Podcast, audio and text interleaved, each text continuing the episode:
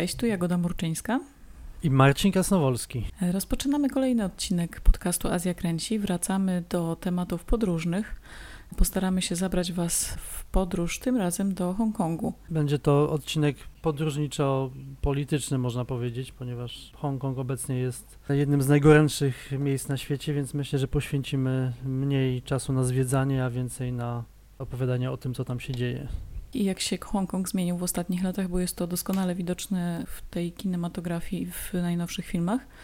Ale ponieważ no, nadal skupiamy się na filmach, które są łatwo dostępne w Polsce, wybraliśmy kilka tytułów, wydaje mi się dość różnorodnych, bo spodziewałam się, że najłatwiej będzie nam znaleźć filmy akcji. A okazuje się, że nie tylko, że jest y, kilka pozycji, na które warto zwrócić uwagę, które pokazują bardzo różne oblicza tego kina, więc mam nadzieję, że znajdziecie tutaj coś dla siebie. Tak, no myślę, że powinniśmy zacząć właśnie od tego nakreślenia sytuacji obecnej w Hongkongu. Jest to sytuacja bardzo trudna dla, dla mieszkańców Hongkongu i w zasadzie od ponad roku chyba te wydarzenia hongkońskie nie schodzą z czołówek mediów na świecie. W Polsce ta, ta sytuacja jest trochę mniej zauważana niestety, ale dla, dla spraw międzynarodowych jest to, to, co tam się wydarza, jest absolutnie kluczowe ponieważ no, pokazuje rosnący autorytaryzm Chińskiej Republiki Ludowej, no i to, że dla nich ta wizja zjednoczenia Chin jest obecnie najważniejsza i nie zważają y, na protesty opinii międzynarodowej, także na jakieś ruchy Stanów Zjednoczonych, Wielkiej Brytanii, Australii czy innych krajów, które protestują przeciwko temu, co się w, tam dzieje, więc może przypomnijmy, na czym ta sytuacja polega. Od 1997 roku Hongkong stopniowo wraca do chińskiej macierzy. To jest y, umowa, którą podpisał oczywiście rząd Wielkiej Brytanii, który zarządzał Hongkongiem w poprzednim stuleciu. Ten proces miał być rozpisany na 50 lat. Wszystko niestety przyspiesza.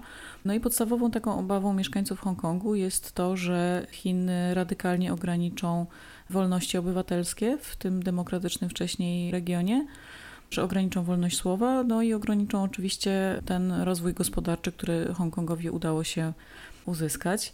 No oczywiście to tak pokrótce zarysowuje sytuację, która jest znacznie bardziej skomplikowana, bo no jakby nie było rząd brytyjski, był kolonizatorem. I mhm. też e, ta relacja między mieszkańcami Hongkongu a, a rządem brytyjskim nie była taka jednoznaczna i, i idylliczna, to, to nie był raj na ziemi. Skutki takiego rozbuchanego kapitalizmu też w Hongkongu są do dzisiaj widoczne, chociażby w postaci braku opieki i, jakichś gwarancji dla starszych osób, które przestają e, pracować, jeżeli nie mają oszczędności, nie ma systemu emerytalnego e, rozwiniętego. No, różne takie rzeczy, których Hongkongowi brakuje. E, wiele osób na to wskazuje, że tutaj Chiny jakoś pomogą. No ale jednak koszt tej pomocy jest oczywiście gigantyczny przeróżne ustawy, które Chiny próbują procedować rzeczywiście znacznie wcześniej niż, niż po upływie tych 50 lat wpływają już dzisiaj na rzeczywistość Hongkongu. No i ostatnia, najważniejsza regulacja, która weszła w życie od 1 lipca, czyli na rocznicę tego właśnie powrotu czy przejęcia Hongkongu przez Chiny, no w zasadzie radykalnie uniemożliwia obrońcom demokracji wyrażanie jakichkolwiek sprzeciwu. Policja dostała bardzo duże uprawnienia, żeby ograniczać wszelakie działania podważające działanie rządu. I wydaje się, że jest to de facto koniec tej wizji jednego kraju, dwóch systemów. No, wspomniałeś, że przez 50 lat Hongkong miał być częścią Chin na specjalnych warunkach, miał mieć swoje prawo, miał być miejscem znacznie bardziej demokratycznym niż Chiny kontynentalne. Wygląda na to, że to się kończy i no też wygląda na to, że to przyspieszenie takich procesów, które sprawią, że Hongkong nie będzie demokratycznym miejscem, był, był potrzebą pacyfikacji tych niesamowitych protestów, które obserwowaliśmy przez, przez ostatni rok. Rzeczywiście okazało się, że mieszkańcy Hongkongu, kiedy protestowali, no, na, na ulicę wychodziły setki tysięcy ludzi, a nawet miliony.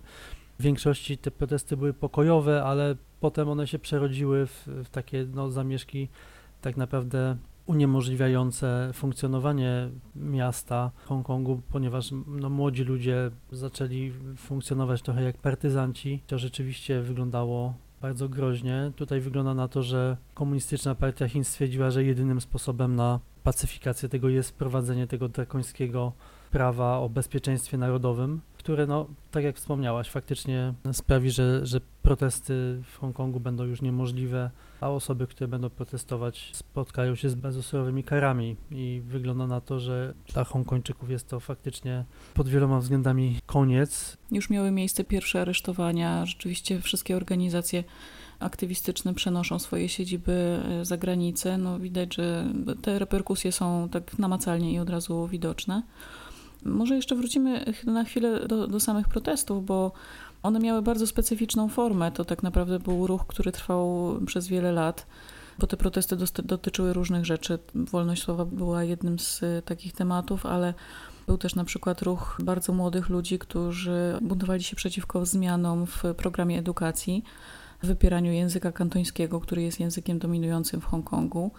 Ten język kantoński jest oczywiście bardzo ważny dla tożsamości e, mieszkańców tego regionu, e, ale też e, dla kina, o czym będziemy jeszcze mówić za chwilę.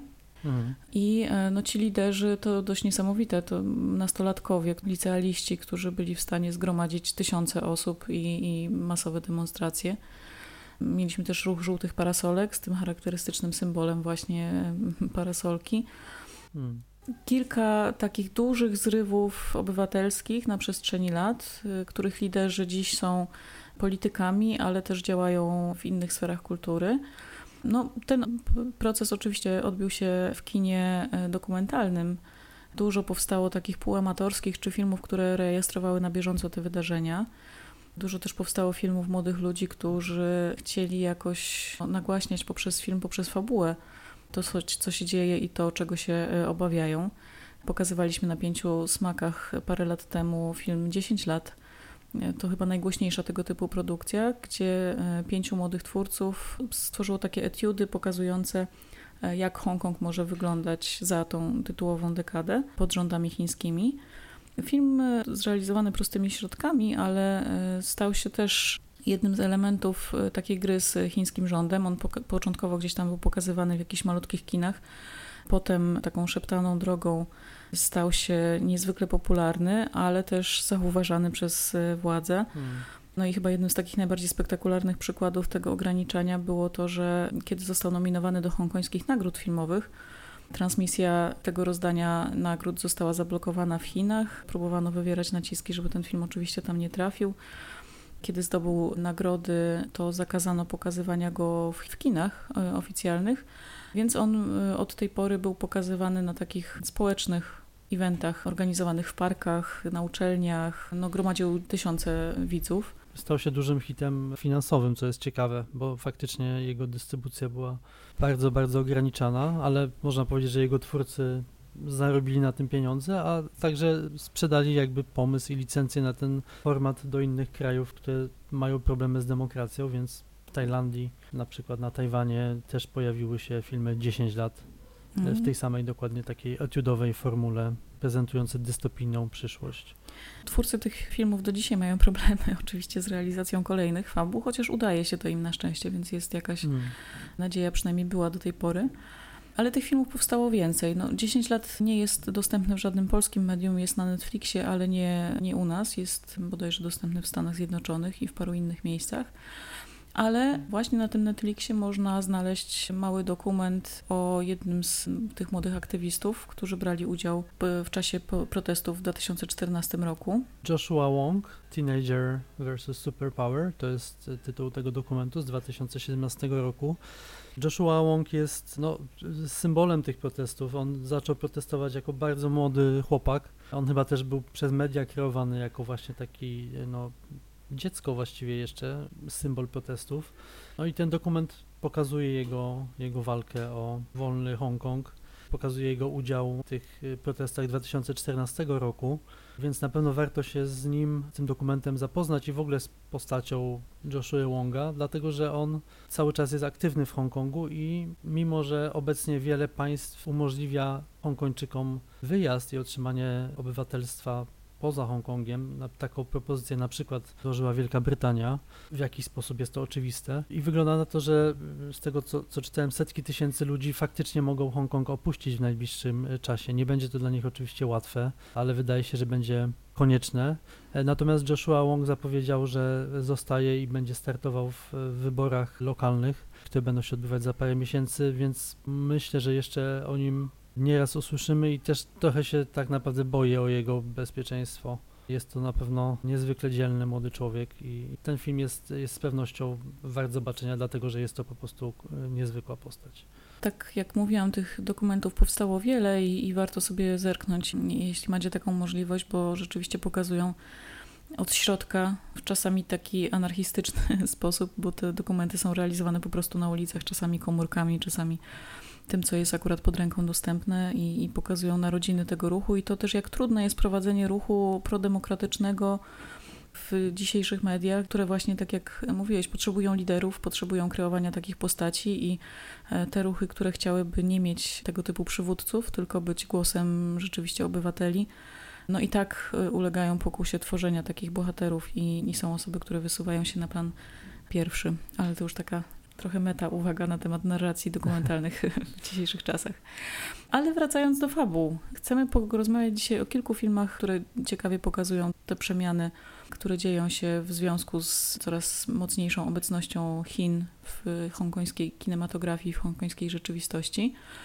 Jednym z pretekstów do nagrania dzisiejszego odcinka jest też premiera DVD i Blu-raya z wyjątkowym filmem Made in Hong Kong Frutachana to film, który powstał w 1997 roku. Pokazywaliśmy go niedawno na pięciu smakach, e, ale zdecydowanie warto do niego wracać e, i to pewnie nie raz. Zwłaszcza, że odnowiona kopia, w jakiej on się pojawił, no, zaskakuje niesamowitą jakością i docenienie tego po wiele, wiele razy na małym i dużym ekranie to rzeczywiście nie, nie lada gratka ale jest to też film e, szczególny ze względu na moment, w którym powstał, no bo właśnie 97 rok to oczywiście powrót oficjalny e, Hongkongu do Chin, ale też e, ważna data dla w ogóle kinematografii hongkońskiej, która od 1984 roku, kiedy podpisano ten akt, że rzeczywiście Hongkong będzie wracał do Chin, przeszła dosyć znaczące zmiany. Dokładnie tak. Między 84 a 97, czyli w tym momencie oczekiwania na to nieunikniony powrót do chińskiej macierzy, był to też oczywiście okres wielkiego niepokoju mieszkańców Hongkongu, a także artystów hongkońskich, co, co w niektórych filmach widać.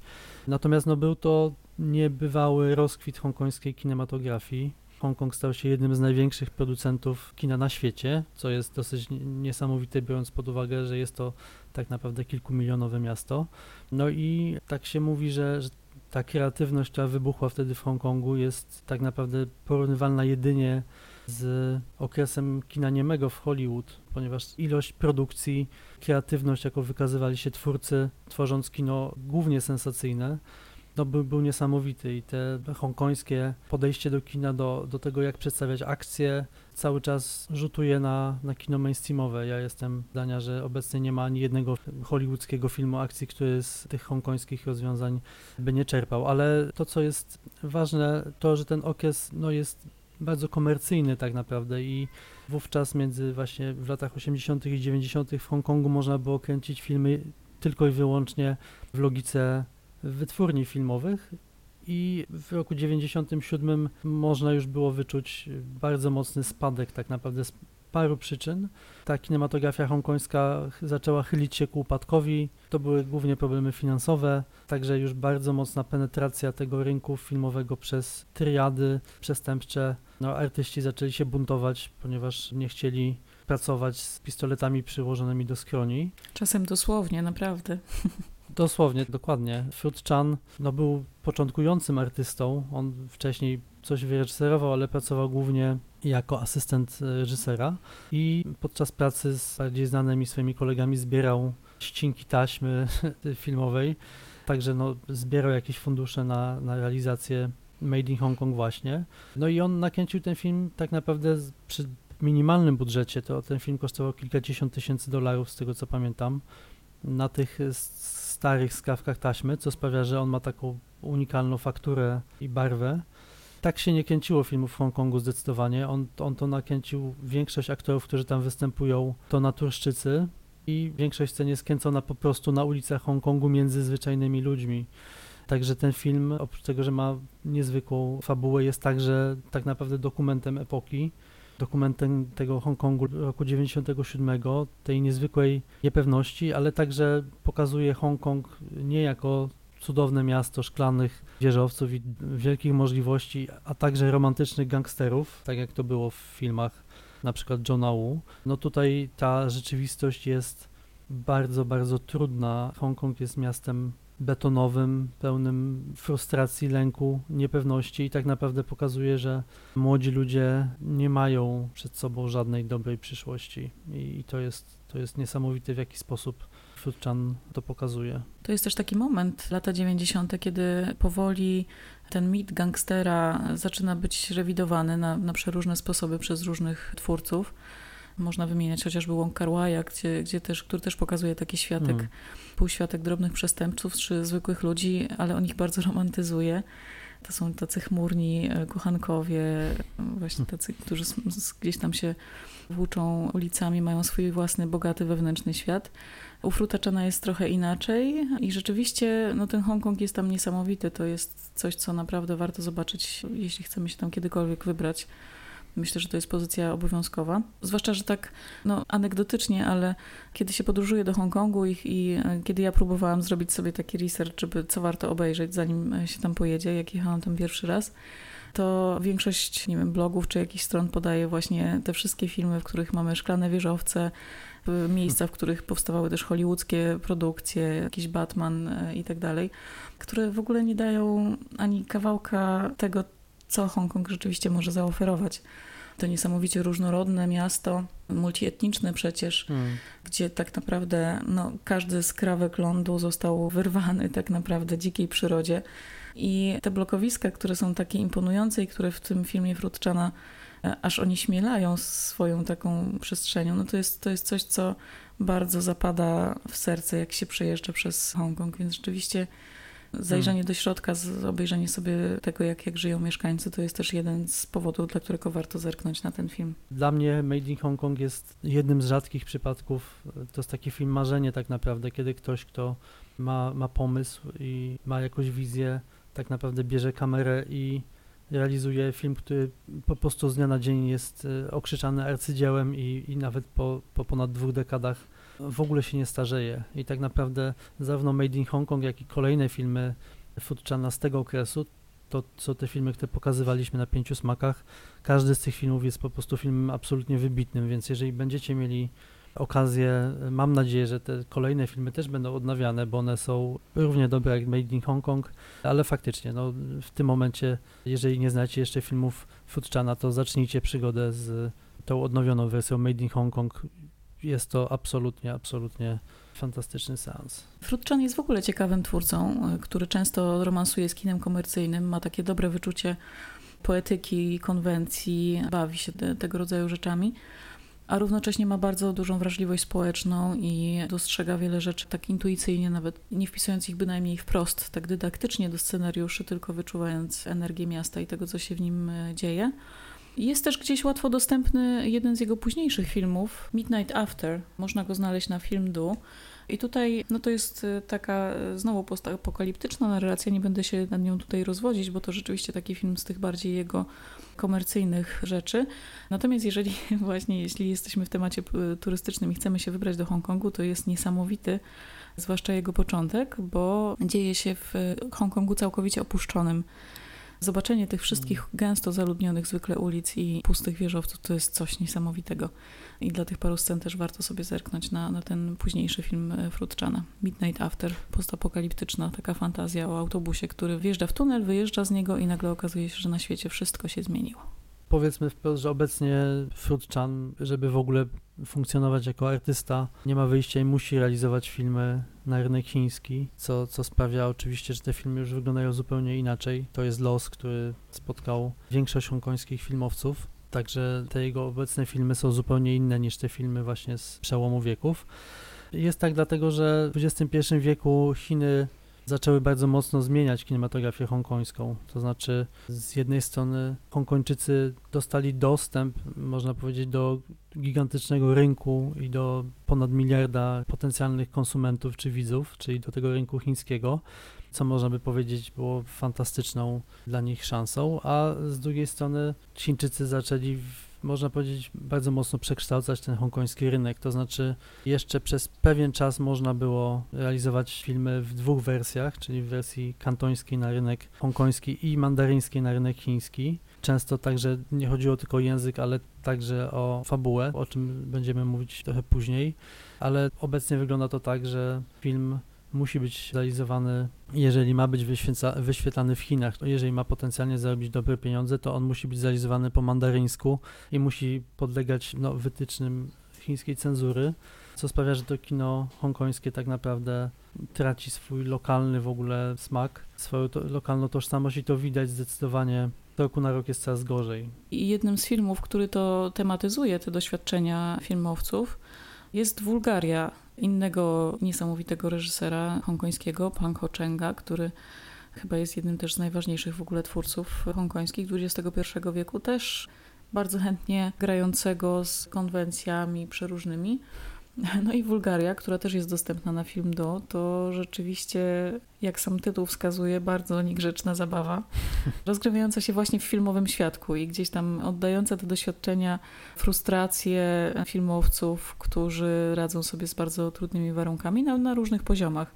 I tak jak mówiłeś o tym języku, Wulgaria opowiada o realizacji filmu erotycznego, i jednym z bardzo ważnych źródeł żartu i humoru jest tam właśnie język kantoński, wykorzystywany w absolutnie szalony sposób. No, niestety dla nas te żarty są w większości nieczytelne, bo nie da się ich po prostu przełożyć. Język kantoński bardzo jest wieloznaczny, bardzo łatwo tam operować różnymi znaczeniami słów i używając różnych tonów czy dźwięków podobnych bardzo tutaj bawić się z przeróżnymi treściami, ale mimo wszystko i tak jest to naprawdę niezła zabawa. Wulgaria jest, jest absolutnie filmem, mnie osobiście bardzo rozbawiła, natomiast też wydaje mi się, że jest to taki humor dosyć uniwersalny. Mogę sobie wyobrazić remake tego filmu w Europie albo w Stanach Zjednoczonych. Nie każdą azjatycką komedię można przerobić na wersję nieazjatycką, ale w tym przypadku wydaje mi się, że ten humor jest dosyć uniwersalny, jest też bardzo ostry i taki niegrzeczny. Tak jak wspomniałaś, ten film opowiada o problemach producenta, który ewidentnie ma coraz większe problemy ze zdobyciem środków na, na swoje kolejne filmy. Nie jest to producent pierwszoligowy, ale wydaje się, że kiedyś w przeszłości odnosił większe sukcesy. Teraz jedynym sposobem na to, żeby zdobyć fundusze na, swój nowy, kolejny film jest no, zwrócenie się o pomoc do, do chińskich gangsterów, którzy opływają w forsę i mają duży sentyment do kina hongkońskiego, do starego kina hongkońskiego. Więc no, taka najmocniejsza sekwencja w tym filmie to ta, w której bohater udaje się na kolację z tymi gangsterami i no, ilość upokorzeń, jakie musi przejść, żeby zdobyć te, te pieniądze jest naprawdę okropna i ta scena jest, jest, jest dosyć mocna, znaczy nie będę tutaj zdradzać jak ona się kończy, ale ale, ale jest, to, jest to absolutnie faktycznie mistrzostwo. Myślę, że też e, no, wzbudziła takie katarktyczne odczucia przy wielu filmowców hongkońskich, którzy może nie aż taką drastyczną drogą muszą się mierzyć, ale rzeczywiście jest to coś, co, co, ich, co im doskwiera. Dokładnie. No a przy tym e, Wulgaria ma też bardzo ciekawą konstrukcję takiego tak naprawdę metafilmu, ponieważ ta opowieść jest w jakiś sposób zamknięta w tej klamrze producenta, który opowiada studentom w szkole filmowej, na czym polega praca producenta, więc, więc jest to zdecydowanie no, jedna z najlepszych komedii hongkońskich XXI wieku. I w ogóle warto właśnie sięgnąć po nią jako przykład komedii hongkońskiej, bo to jest coś, co rzeczywiście prawie do nas w ogóle nie dociera. Po pierwsze ze względu na to, że, że to kino azjatyckie funkcjonuje u nas głównie na, na festiwalach, więc wybierane są fabuły raczej takie autorskie, niezależne dramaty, a, komedie raczej nie mają tutaj łatwego odbioru. Ale też właśnie ze względu na ten język i na ten humor oparty jednak bardzo w dużej mierze na, na języku kantońskim. I to jest też coś, co niestety no, bardzo znika, bo nie opłaca się robić mainstreamowych komedii skierowanych do mhm. szerokiej publiczności i właśnie opartej na humorze językowym, jeżeli to ma trafić na rynek chiński. No też to poczucie humoru w tym mainstreamowym kinie chińskim i hongkońskim no jest jednak różne. No, y, chińskie komedie niestety słyną z takiego kloacznego trochę humoru. Trochę to się już na szczęście zmienia, ale niestety no bardzo dużo y, tych filmów do tej pory tak wyglądało. W, w ogóle humor jest tym elementem, który najgorzej się przenosi międzykulturowo. Znaczy filmy akcji są uniwersalne, natomiast komedie nie funkcjonują dobrze w Azji i w nie Azji, więc na, dlatego na przykład filmy hollywoodzkie starają się nie włączać do, do scenariuszy w ogóle humoru, dlatego że on może być niezrozumiały w, na przykład właśnie w Chinach. I to jest, to jest ciekawe, ale kino mainstreamowe przestaje być zabawne z tego właśnie powodu. Ale tak jak wspomniałem, wydaje mi się, że Wulgaria jest takim filmem, który akurat rozbawi widzów na, na całym świecie. Tak, jest, jest bardzo uniwersalny i, i nawet mimo tego swojego niszowego charakteru jest, jest pełen absurdów i takim uniwersalnym e, łamaniu pewnych tabu. Ale pozostając też właśnie w tej sferze kina bardziej mainstreamowego, ja chciałam z całego serca polecić jeden z moich ulubionych właśnie takich gatunkowych filmów hongkońskich, Away We Dance, który jest dostępny o dziwo na polskim Netflixie, jako jeden z naprawdę bardzo niewielu hongkońskich filmów. Tytuł oczywiście może się kojarzyć z popularnymi programami e, muzycznymi, turniejami polegającymi na wyzwaniach tanecznych i rzeczywiście nie bez powodu. Jest to fabuła, która rozgrywa się w środowisku street dancerów w Hongkongu. Okazuje się, że w ogóle Hongkong ma jedną z takich bardziej znaczących w Azji scen tego tańca ulicznego. Jest tam kilka takich miejsc, do których przyjeżdżają ludzie z całego świata, żeby brać udział w tych turniejach takich. No i to jest oczywiście film, który gdzieś tam troszeczkę korzysta z tej tradycji kina akcji, bo te choreografie są tutaj naprawdę fajne. Oczywiście jest to komedia kierowana przede wszystkim do nastolatków. Są tam wątki romantyczne, jest bardzo dużo muzyki, jest bardzo dużo tego ty tytułowego tańca. Ale zdecydowanie warto go zobaczyć właśnie, bo pierwsze ze względu na to, że tematyka jest taka nietypowa, nie kojarzy się tak z Hongkongiem na pierwszy rzut oka. To jest zresztą też taka na wpół dokumentalna rejestracja tego zjawiska, bo Reżyser tego filmu, Adam Wong, jest wykładowcą na Politechnice Hongkońskiej, na której zresztą wielu filmowców studiuje, bo tam są świetne wydziały mediów. I któregoś dnia po prostu siedział za długo w pracy i okazało się, że na kampusie właśnie zbierają się młodzi ludzie i tańczą na ulicy i robią sobie te turnieje. Zainteresował się tematem, wszedł bardzo głęboko w środowisko, poznał wielu ludzi.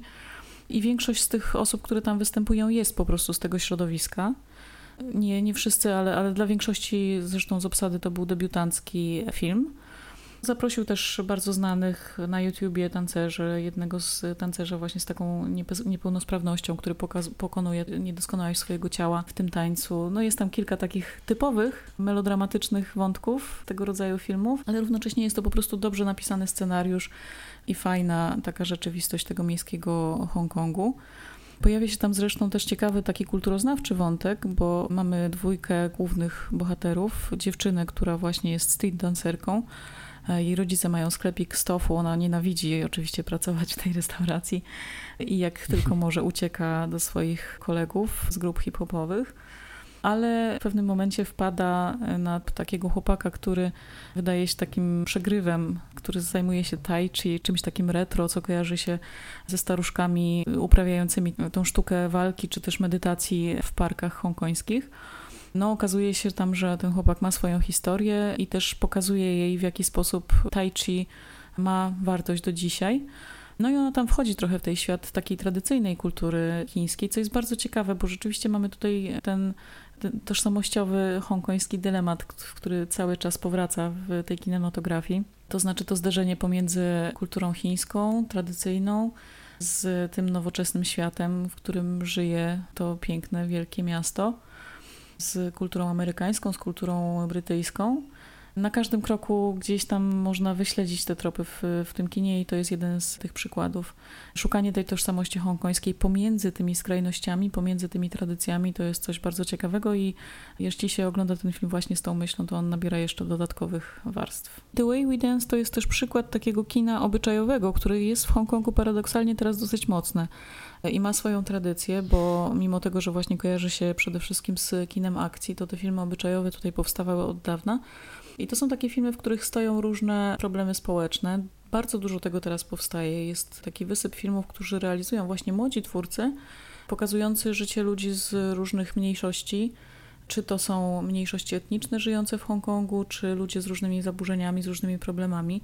E, mam wrażenie, że to jest nurt taki jeszcze trochę nie mało opisany, bo to się dzieje teraz. Ale The Way We Dance też jest jednym z takich filmów i pokazuje osoby, które właśnie gdzieś borykają się z różnymi wyzwaniami w życiu, czy to właśnie fizyczną nie, niepełnosprawnością, czy z jakąś marginalizacją taką ekonomiczną. I to jest wplecione właśnie w ten taki mainstreamowy, gatunkowy scenariusz, który opowiada o pokonywaniu tych e, przeciwności, więc to też z tego powodu jest wartościowy film.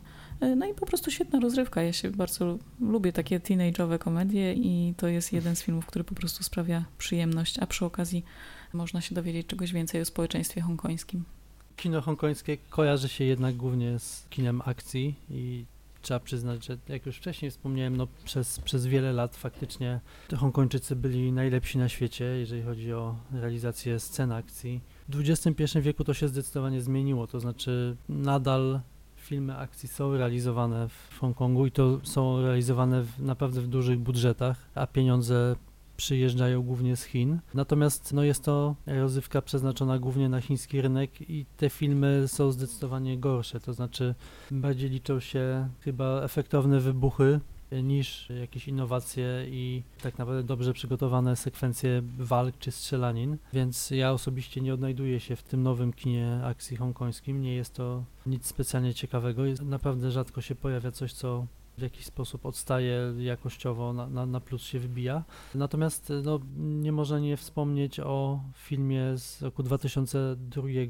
Piekielna Gra. To jest film, który właściwie jest to trylogia, która miała dwóch reżyserów, Andrew Lała i Alana Maka. I te filmy są dostępne legalnie na, na YouTubie i to, co, co ciekawe, z polskim lektorem, więc możecie obejrzeć i poczuć się, jakbyście oglądali telewizję. To jest telewizyjna wersja właśnie, na kanale Polmedia można je znaleźć. Kilka tam ciekawych pozycji jest. Ja polecam bardziej wersję z napisami, ale w razie czego możecie odpalić YouTube'a. E, I dla, dlaczego jest to film ważny? To znaczy, jest to chyba ostatni przypadek filmu hongkońskiego, który miał wielki, wielki wpływ na światową kinematografię, a także no po prostu filmu znakomitego. Jeżeli mówię o wpływie na światową kinematografię, to musimy pamiętać, że no, ten film zremakeował sam Martin Scorsese i w dodatku za film Departed dostał pierwszego w karierze Oscara za reżyserię. Ja przyznam, że do dzisiaj Departed nie obejrzałem. E, jakoś ca cała ta sytuacja mi się wydała mi się dosyć dziwna. Film Infernal Affairs jest, jest doskonały, także nie potrzebuje chyba remake'ów, ale warto tutaj wspomnieć także, że kolejne remake'i zostały przygotowane przez Koreańczyków i Hindusów, także no, gdzieś ta, ta fabuła się bardzo spodobała i okazała się być dosyć uniwersalna.